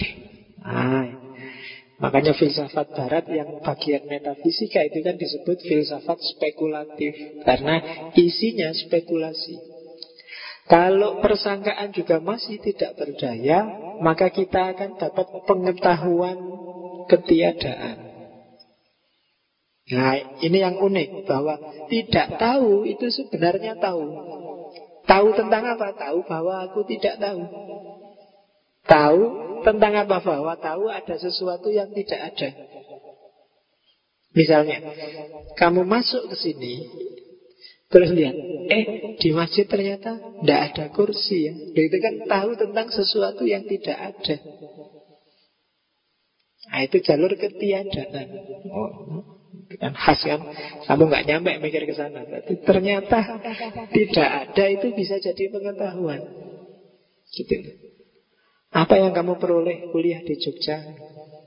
Saya memperoleh tahu sesuatu tentang ketidaktahuan. Wah itu kan susah menjelaskannya. Ternyata ketidaktahuan dan ketidakadaan itu sejenis pengetahuan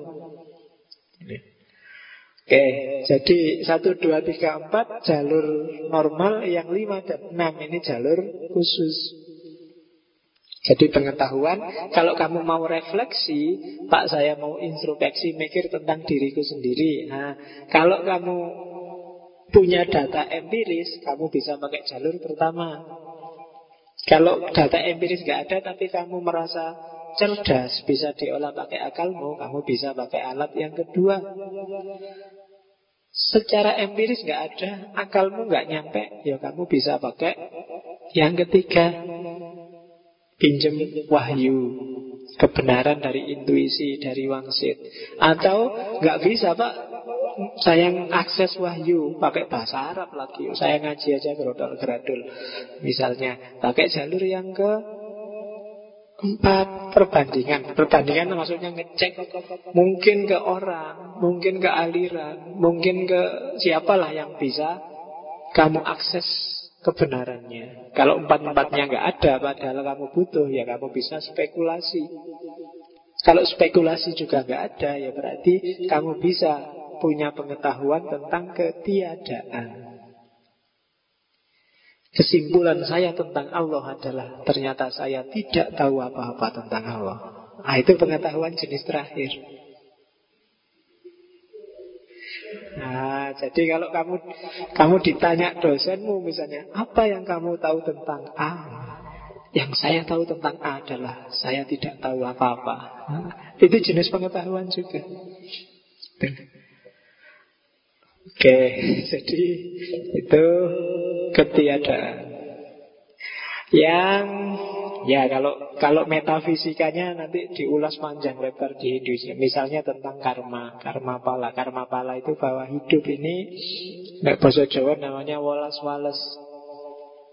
Ya kan? Kalau kamu pernah menyakiti orang, kamu akan merasakan disakiti orang. Itu karma. Perbuatan baik sekecil apa pun akan ada balasannya. Fama ya'mal miskola dzarratin syarroyaro miskola dzarratin khairoyaro. Itu karma. Itu kan Quran mau ngomong kalau kamu berbuat baik rasa no dewe, berbuat jelek ya rasa no dewe. Jadi itu antara lain ajaran karma. Jadi kalau kamu tanya di Islam apa ada karma pak? Karma itu kan miliknya orang Hindu Ya istilahnya bukan karma Oke, jadi itu karma pala. Nanti kita ngomong banyak di Hinduisme. Yang kedua ada sakti apurva. Sakti itu potensi bahwa dalam diri kita ada bekal, ada potensi untuk jadi luar biasa. Bahkan potensi untuk bersatu dengan Tuhan. Kekuatan ini bisa benih, bisa juga dibangun. Sakti itu bisa dibangun. Kesaktian itu tidak harus jadi potensi dirimu, tapi kadang-kadang juga mungkin kamu nggak punya potensi, tapi bisa dibangun. Misalnya, Yus tak contohkan sufi aja paling gampang. Kalau kamu rajin sholat malam selama akan ada ajaran kayak itu sekian puluh tahun maka kamu akan punya kekuatan apa itu kayak yang disebut sakti gampang-gampangan itu. Jadi barang siapa itu sakti itu ada hubungannya dengan karma. Sakti itu semacam kekuatan potensial yang dia bisa lahir jadi aktual dengan laku karmamu yang baik. Makanya kalau di Mahabharata itu kan ada siapa? Ibunya yang paling jahat itu Duryodhana yang matanya ditutup. Dia rela tidak melihat demi menghargai suaminya yang buta. Karena kerelaannya ini, karena lakunya untuk tidak melihat ini lama-lama matanya jadi sakti. Makanya ketika terakhir perang anaknya tinggal satu kan dia ini kesaktian yang ada di mataku ini tak kasih ke kamu anakku. Jadi begitu tak buka nanti aku akan lihat seluruh tubuhmu Dan tubuhmu gak akan bisa dipukuli orang Dia tidak akan bisa mati. Cuma karena anaknya malu Akhirnya kan Duryodhana ini malu Waktu ibunya buka ininya nah, Kan kelihatan anunya kan malu kalau Terus ditutup Akhirnya nggak kena lihat semua Sisa yang ada di dua paha dan di tengah-tengahnya nggak kelihatan Jadilah kelemahannya di situ di tengah-tengah. Nah, itu pinter yang bikin cerita. Ya kan, lo ibunya kan nggak pernah lihat apa-apa Begitu lihat anaknya, waduh kan bisa pingsan Akhirnya sama anaknya ditutup Cuma ya resikonya kesaktiannya berkurang separuh karena di tengahnya ketutup nggak jadi sakti yang di situ. Itu apurva. Ada juga ajaran tentang jiwa dan macam-macam kita ketemu minggu depan itu detailnya. Kalau etika biasanya mereka menyebutnya dharma. Dharma ini semacam deontologisnya kan bahwa dharma itu ya memang sudah tanggung jawab kita. Perilaku etis itu bukan karena diperintah siapa untuk tujuan apa Tapi itulah yang harus kita lakukan. Dharmanya mahasiswa ya belajar Dharmanya dosen ya ngajar Dharmanya tani ya bertani. Masing-masing orang punya dharma sendiri-sendiri. Kalau dharma ini dilakukan dengan baik Orang akan naik kelas. Mungkin besok setelah meninggal Dia akan lahir kembali di level yang lebih tinggi Syukur-syukur dia naik kelas terus di kehidupan sekarang sehingga mencapai muksa. Kalau nggak nyampe muksa di kehidupan sekarang, meninggal, nanti dia lahir lagi, tinggal melanjutkan yang tadi sudah dirintis. Cuma ketika di kehidupan selanjutnya ini dia kok nggak naik kelas atau malah turun kelas ya nanti turun kelas lagi terus gitu makanya hidup itu daur.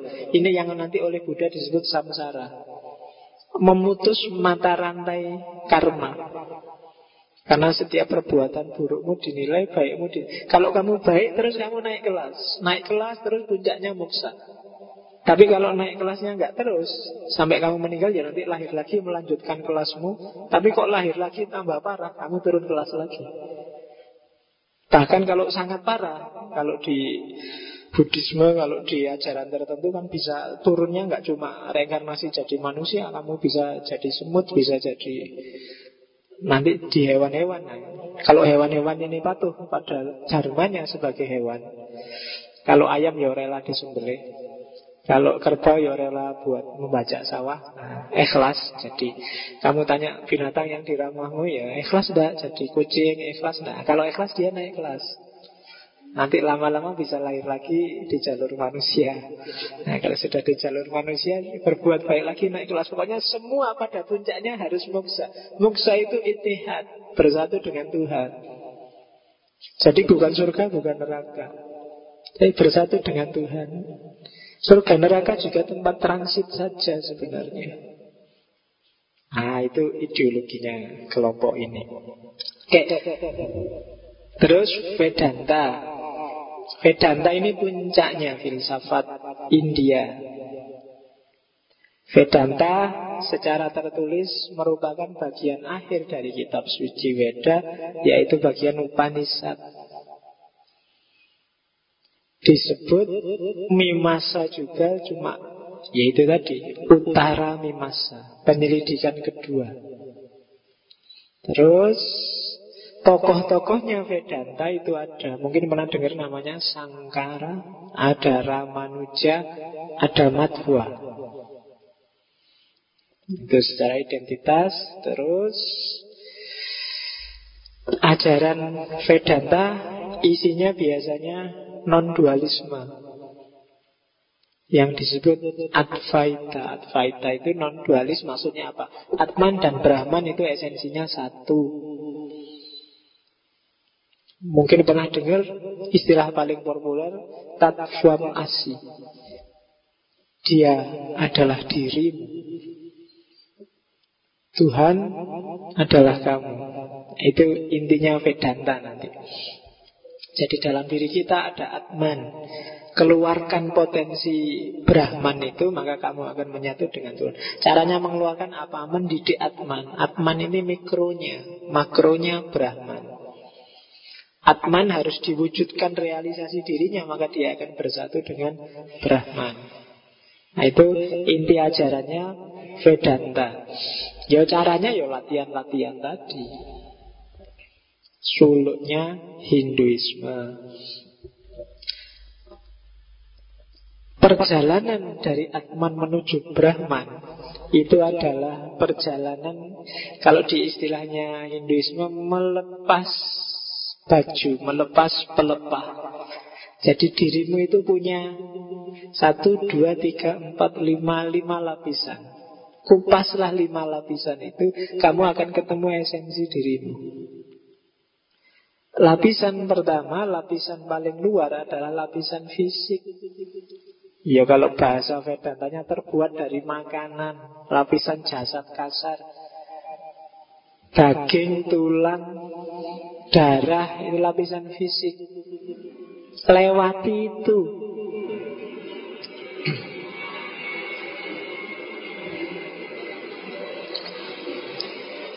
Kalau melewati yang fisik aja tidak bisa, ya kamu tidak akan bisa melepas lapisan selanjutnya.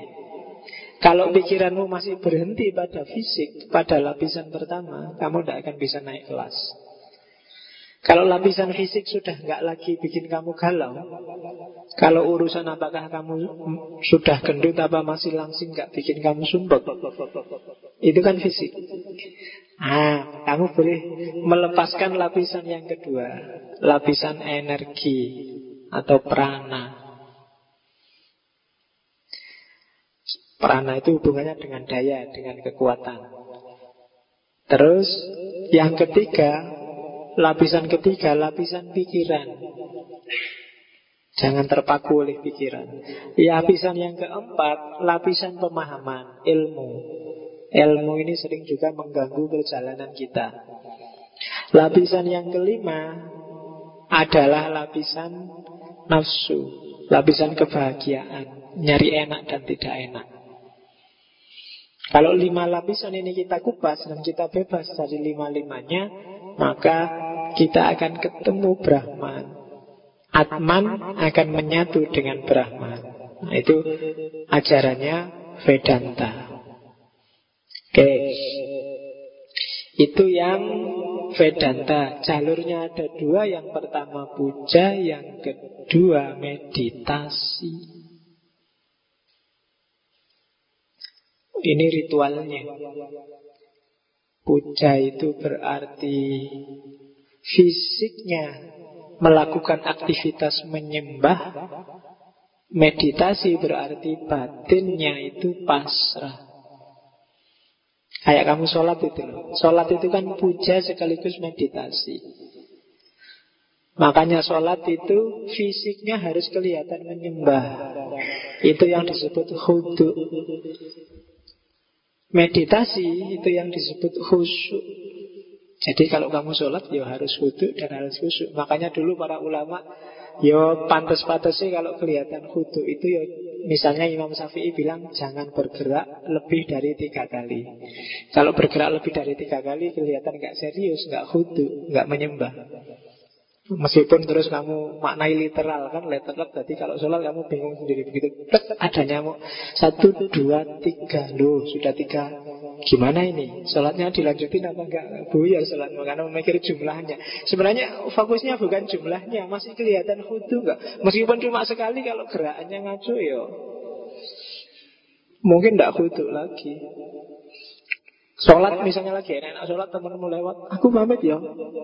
Nah itu ya. Gerakannya cuma sekali Tapi ya sekalinya Kamu loh, kamu sholat kok gitu? Enggak apa-apa. Pak kan cuma sekali. Atau lagi sholat teman-temanmu ribut tuh rame-rame. Kamu jengkel sekali terus. Wah sholat. Iya, sholat sekali. Itu sekali, tapi jelas tidak rudu Jadi maunya para ulama itu ya gerakanmu kelihatan khudu lah, kelihatan tunduk. Ya paling tidak gerak jangan lebih tiga kali. Itu logikanya mereka. Tidak ngerti kan gerakanmu satu aja sudah bisa menjungkir balikkan dunia. Ya jadi nah itu puja sama meditasi. Khusyuknya juga harus kena. Itu Vedanta. Sekarang kita lihat sebentar aja yang heterodok. Kita omong dua, nanti yang Buddhisme dua minggu lagi. Yang pertama Karvaka, ini aliran yang sudah lenyap hari ini. Karvakisme. Karvakisme itu unik, kayak filsafat barat. Ini aliran yang materialisme hedonis. Yang lain semua spiritual bagi dia materialis. Hidup itu yang penting senang. Tidak usah mikir jelimet-jelimet. Jadi bahkan bagi dia tidak usah mikir mati. Kalau ada yang tanya, ada nggak ya kehidupan sudah mati bagi dia? Nggak usah dipikir, anggap aja nggak ada. Lah kok berani bilang gitu? Nggak ada buktinya. Ya kan? Apa kamu punya bukti kehidupan sudah mati? Kan nggak ada. Videonya juga nggak ada, rekamannya juga nggak ada. Semuanya masih katanya-katanya. Level pengetahuan tentang hidup sesudah mati adalah level spekulasi. Maka bagi dia Daripada capek-capek mikir yang nggak jelas, anggap aja nggak ada daripada sumpah. Karvagisme. Dan aliran ini tidak percaya dengan semua yang tidak dilihat langsung, tidak dibuktikan sendiri. Itu karvagisme. Terus sifatnya hedonis. Intinya carilah senang. Oh hidup sekali kok nyari sumpah. Kalau bikin hukum, bikin hukum yang bikin kamu senang. Kalau bikin norma, bikin norma yang menyenangkanmu. Materialisme hedonis. Dan bagi dia memang satu-satunya realitas yang ada itu ya materi. Termasuk yang empat unsur tadi, tanah, air, udara, api. Itu semua kan materi. Dan yang lain kombinasi dari empat itu. Jadi karvagisme. Aliran senang-senang. Di sisi ini kelihatan dangkal Tapi dia punya epistemologi yang unik. Kelihatan ya? Jadi Karvagisme ini Anti induksi dan anti deduksi Anti akal Bagi dia pengetahuan yang sah itu ya pengetahuan Yang dialami langsung. Kenapa dia anti induksi? Karena bagi dia induksi itu Generalisasi. Dan generalisasi itu nggak masuk akal. Misalnya Upaya induk. Induksi itu kan gini Tak lihat satu mahasiswa ngantuk Satu mahasiswa ngantuk Satu mahasiswa ngantuk Terus tak simpulkan bahwa ngaji filsafat itu bikin ngantuk. Padahal hanya dari beberapa. Itu kan tidak memadai. Sopo ngerti ada yang tidak ngantuk? Apa yang tidak ngantuk itu tidak dihitung Indeks itu kan kayak gitu. Lihat orang Islam ini ngamuan. Islam ini ngamuan. Islam ini ngamuan. Terus oh berarti Islam itu ngamuan. Ya Itu kan induksi. Bagi mereka ah, induksi itu tidak layak Sebagai pengetahuan. Wong dia generalisasi. Jadi mikirnya ke susu Kalau pengen Kayak kita meyakini bahwa setiap orang mesti mati Itu kan generalisasi. Tidak boleh kita ngomong setiap orang mesti mati. Harusnya kita ngomong setiap orang mesti mati Itu besok setelah dunia habis Semua orang mati baru Oh iya ya ternyata semua orang mati. Ya kan? Cuma kamu gak akan bisa menyimpulkan kayak gitu Karena begitu semua orang mati lah Kamu kan juga mati Iya, jadi nggak jadi makanya nggak usah dibahas yang itu katanya orang karwakisme. Induksi itu tidak layak. Nah kalau deduksi, deduksi itu kerjaannya orang bodoh. Kenapa? Deduksi itu kan kesimpulannya ada terus ditarik derivasinya. Jadi kalau kesimpulannya ada ngapain dipikir lagi? Iya kan? Deduksi itu dari umum ke khusus Kesimpulannya ada. Terus diderivasikan, dicari yang kecil-kecil. Itu kurang kerjaan katanya. Karvakisme Jadi kritik luar biasa pada Silogismenya Aristoteles. Tidak memadai dua pemikiran itu. Wis tidak usah mikirin jelimet-jelimet.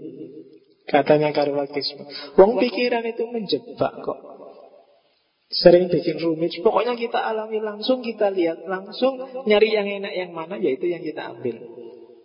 Karvakisme Oke. Terus Ada lagi aliran yang luar biasa Namanya Jainisme. Bedakan sama Zen ya. Beda kalau Zen Buddhisme itu Nanti ajaran Buddhisme yang masuk ke Cina ketemu ajaran tahu terus melahirkan Zen. Kalau ini Jain, Jainisme berasal dari kata Jina, bukan zina loh ya.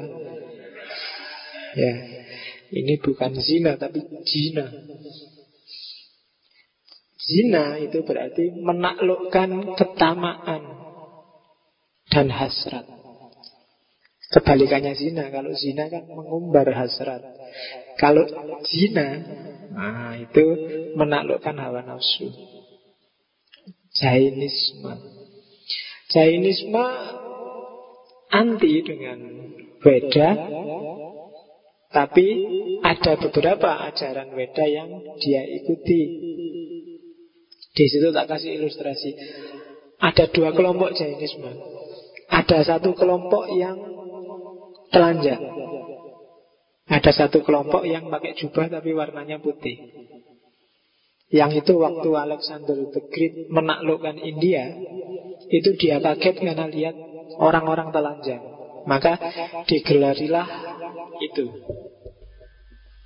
filosof telanjang. Pikiran-pikirannya sangat filosofis tapi orangnya telanjang. Nah, itu kan luar biasa. Jadi ternyata orang pinter dan orang cerdas itu tidak selalu pakai baju. Telanjang juga boleh.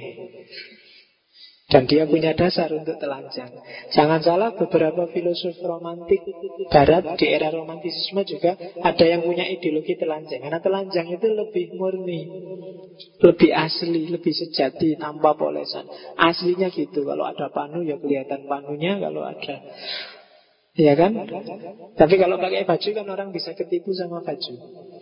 Maka untuk menunjukkan jati dirinya dia tidak pakai baju telanjang. Kalau perutnya gendut ya kelihatan gendut, tidak apa-apa. Dan sampai hari ini kan ada kan, kalau di Inggris itu ada kampung namanya kampung nudis.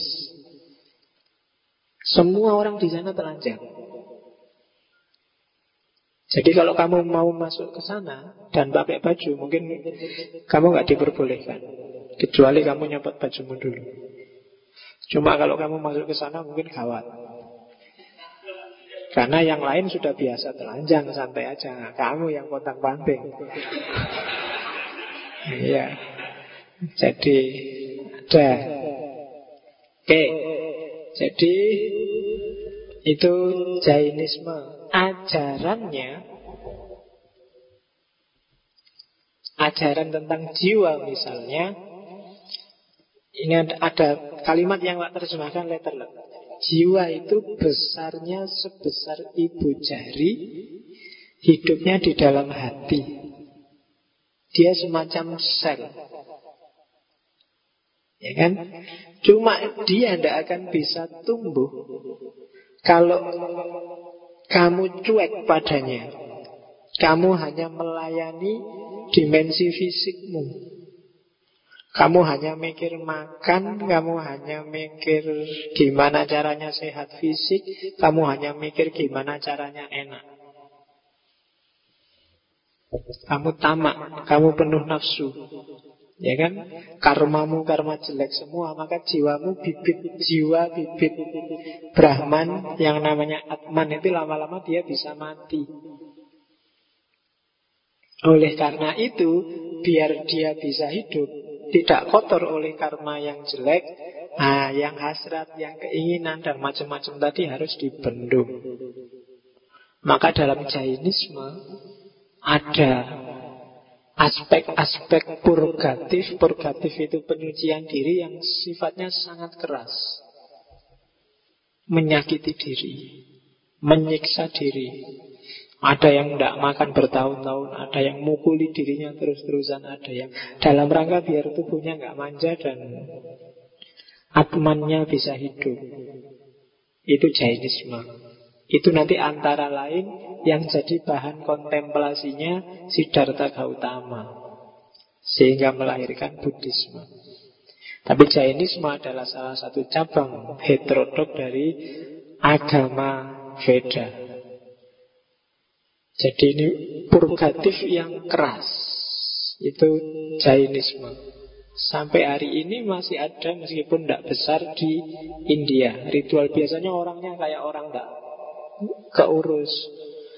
Fisiknya harus Kalau lewat di sini mungkin kayak orang di luar yang nggak pakai baju Yang kayak tidak waras itu. Tapi Jainisme mengemban spiritualitas yang tinggi. Dan jangan salah tipe kayak gini juga Di beberapa aliran sufi kan ada Sufi-sufi tertentu juga punya metode menyakiti diri. Bahkan kadang-kadang kalau gayanya ada yang kayak orang gila, gayanya ada yang kayak orang sakit-sakitan, gayanya itu kan sufi. Tujuannya apa sih? Menyiksa diri biar nggak manja. Jadi kita itu kan sering manja Tubuh kita, pikiran kita itu manja Selalu kita turuti dan kita melupakan tuntutan yang lebih esensial Yaitu tuntutannya jiwa. Itu yang digelisahkan oleh orang Jainisme. Ya mbak jangan dimanjakan. Kalau Islam kan maunya agak moderat Jadi jangan dimanjakan Tapi yo jangan terlalu dicuekin. Maka kita sebulan disuruh berpuasa Itu sebenarnya jenis purgativa. Melatih diri. Makanya tujuannya puasa kan menahan diri Biar hasratnya nggak ngamuk terus Biar nggak ambisius terus. Makanya kalau pemuda yang hasratnya tinggi disuruh puasa. Maksudnya disuruh puasa itu latihan menahan hasrat. Bukan menunda hasrat. Kalau puasa maknamu menunda hasrat, ya puasanya selesai kumat lagi. Sama kayak kamu Ramadan itu kadang-kadang pengeluaranmu lebih banyak dari hari biasa. Ya benar siangnya nggak makan tapi habis maghrib sampai subuh pengeluaranmu ngalah-ngalahi hari-hari biasa. Itu namanya cuma menunda hasrat. Puasa itu bukan menunda hasrat, tapi mengendalikan dan menahan. Dilatih terus sebulan, harusnya setelah sebulan terlatih kamu mengendalikan. Tapi ternyata yang seharusnya tidak selalu sama dengan kenyataannya. Oke. Terus ya, kalau yang epistemologinya standar cuma kalau yang aspek pengetahuan Jainisme membedakan pengetahuan ada dua, ada pengetahuan langsung dan ada pengetahuan tidak langsung. Pengetahuan langsung itu bukan pengetahuan panca indera tapi pengetahuan intuitif. Jadi pengetahuan yang kalau di sufi namanya ilmu huduri. Jadi ini yang bagi Jainisme epistemologi yang puncak.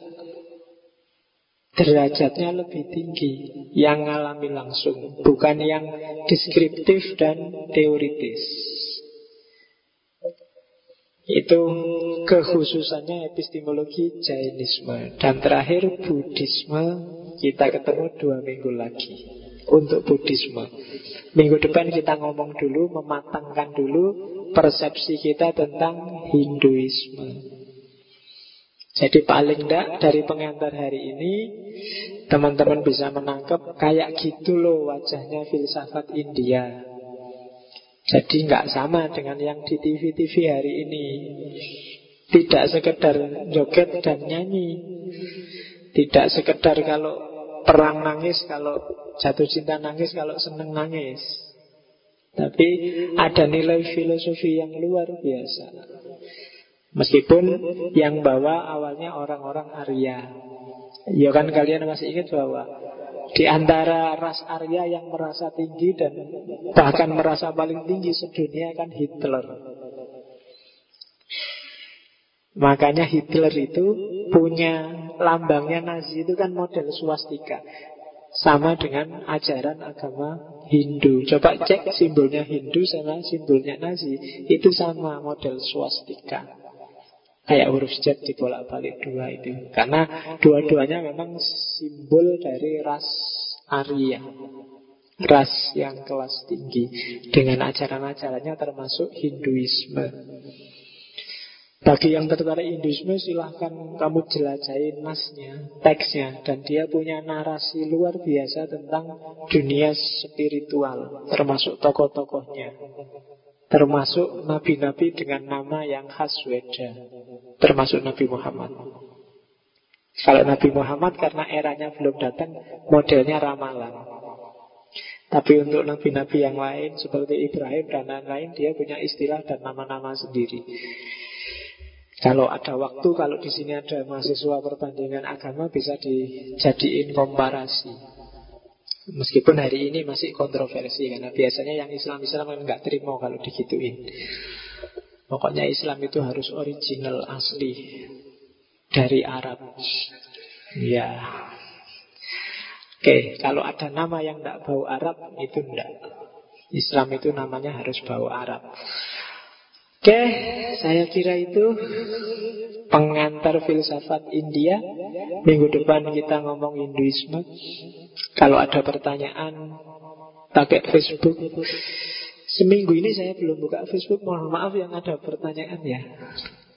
Karena yang saya butuhkan sekarang kontaknya podo pakai WhatsApp. Tapi kamu pakai Facebook nanti satu dua hari lagi akan tak buka. Semoga nggak telat pertanyaanmu nggak mendesak karena kelihatannya ada satu dua yang mau bikin tesis atau bikin skripsi tanya. Kalau kalau telat ya kamu ketemu saya aja langsung atau SMS Pak saya baru ngirim Facebook darurat segera dibuka. Kalau dibuka nanti tak buka Oke, saya akhiri sekian. Wallahul muwafiq, wallahu a'lam bissawab, wal afu minkum. Wassalamualaikum warahmatullahi wabarakatuh.